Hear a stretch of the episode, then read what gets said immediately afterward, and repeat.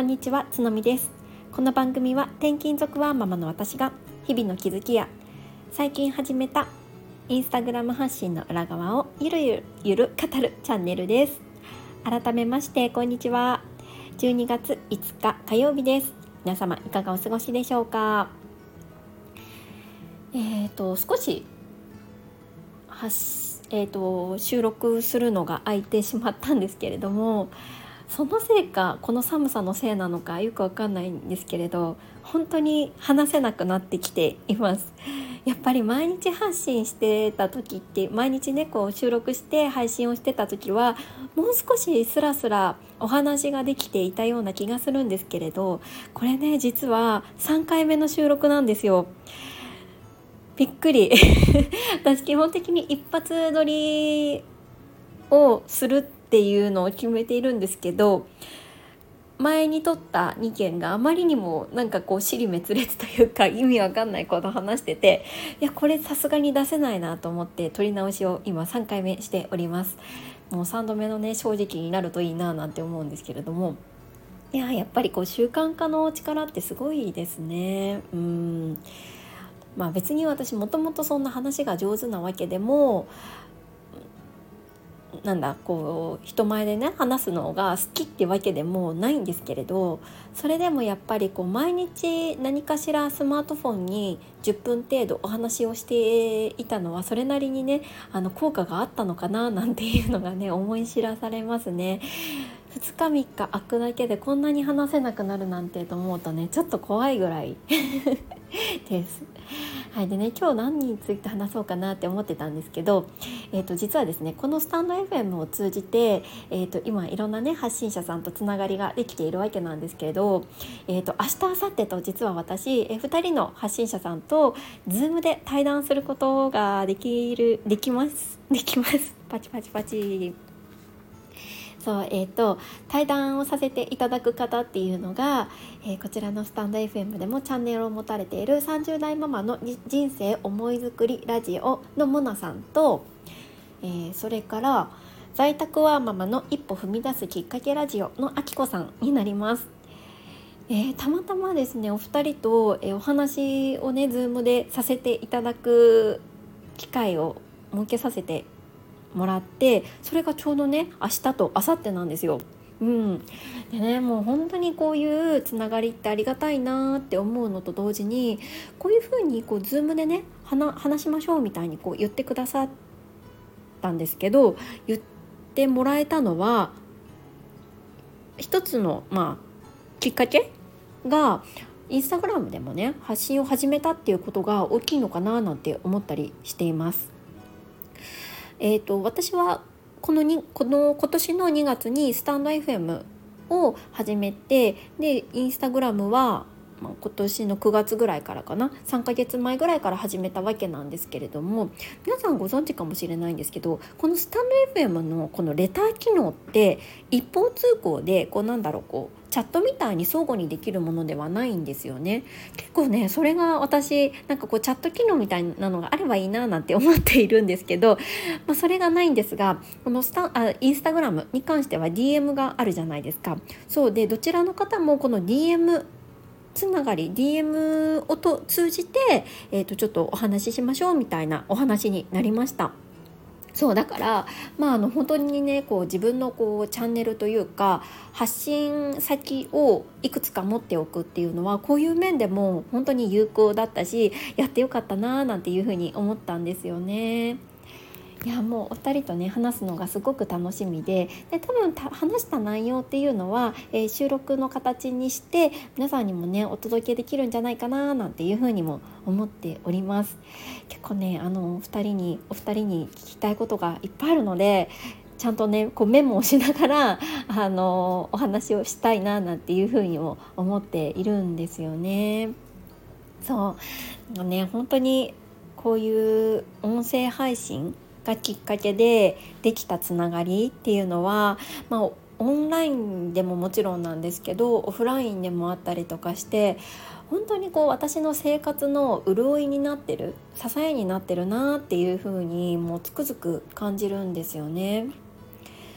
ででまあ今回ね Zoom でお話をするわけなんですけど、まあ、やっぱりねちょっと緊張はするんですがでもねこういつもこう音声を聞かせていただいてるのでなんとなくあこんな雰囲気の方かなみたいなのがね事前にわかるじゃないですかそうだから初めましての方でもあのすごくね入りやすくお話ができるんじゃないかななんていうふうにも思っていたりします。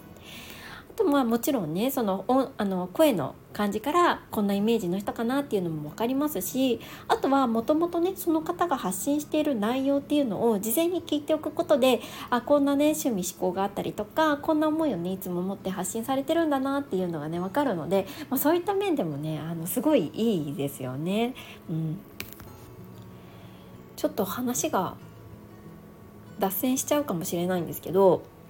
私、えー、第一子をね出産後すごいこうママ友作りに必死だった時期があったんですよ。うん、っていうのもあの結構ね夫が本当にハードワーカーで朝の6時から、まあ、本当に10時11時ぐらいまで帰ってこなくってで当時ねあの生まれたての長女っていうのはめちゃくちゃ手がかかったんですよね。うん、でそれで、まああの私実家が新潟なのでまあ、近所には、まあ、友達とかもいないですし、まあ、大学の方も新潟なので、まあ、全然知り合いもあんまりいないとで同じようにママをやってる近くの友人っていうのをがいないので自分で見つけなければっていう思いがすごい強かったんですよね。そう夫にも話すことできないし子供も手がかかって結構憂鬱な気分になっちゃうからやっぱりこのね自分のなんかこう悶々とした気持ちとかなんかこう辛い気持ちを分かち合える同士が欲しいっていう気持ちが当時すっごくあってどうやったらママ友できるかなっていうのをねすっごい模索してきた模索していた時期があったりします。でねいろいろ調べると結構今いろんなツールがあってママ友のマッチングアプリとかもあったりするんですよ。いやこういうのあるんだと思って結構新しい発見だったんですけどだからねまあ定数ママ友が欲しいなんか自分の気持ちを聞いてほしいとか話したいみたいなニーズってすごいあるんだなっていうのが、うん、あの学んだんですよね。まあ、結局私はそのマッチングアプリとか使わなかったんですけれど結局ねあの近所の、えー、子育てセンターみたいなところであの話の合う本当にもう気の合う友人が2人できて、まあ、その友達2人とねあのよくリアルではあのつながるようになっていろいろこう、まいわゆるママ友っていう関係性を作ることができたんですよね。なんですけど今ねふと思うのはママ友が欲しい人は音声配信やればいいんじゃないかなって思ったり しています。そうあのママで音声配信してる人って結構今多いですし、まあ、こんな風にすぐ、まあ、検索すれば出てくるじゃないですかそうそして事前にこんな人だっていう趣味思考とかがもう音声の中でもう収録がされているのでそれを聞いておけばあこの人なんか合いそうみたいな人がすごい見つけやすいですよね。なんか私はそういうふうに子育て広場であの本当に気の合う友人がたまたま見つかったからいいけれどもあこの人良さそうって思ってこう話をしてみたら意外に違ったみたいなことってよくあるじゃないですか。そう。でも音声を でこうつながった人だったらなんかそういうあのなんだろうこう不一致？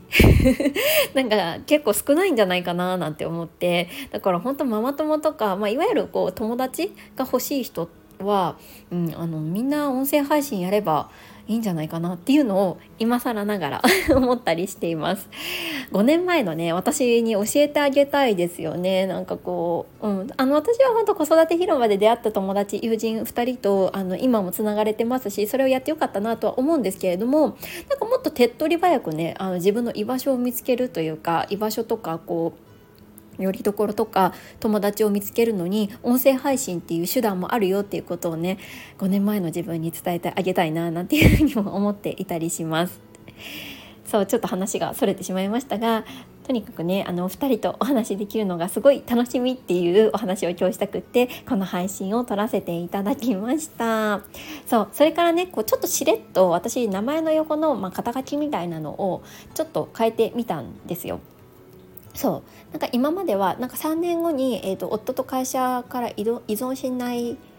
生活を目指す母みたいなめっちゃ長い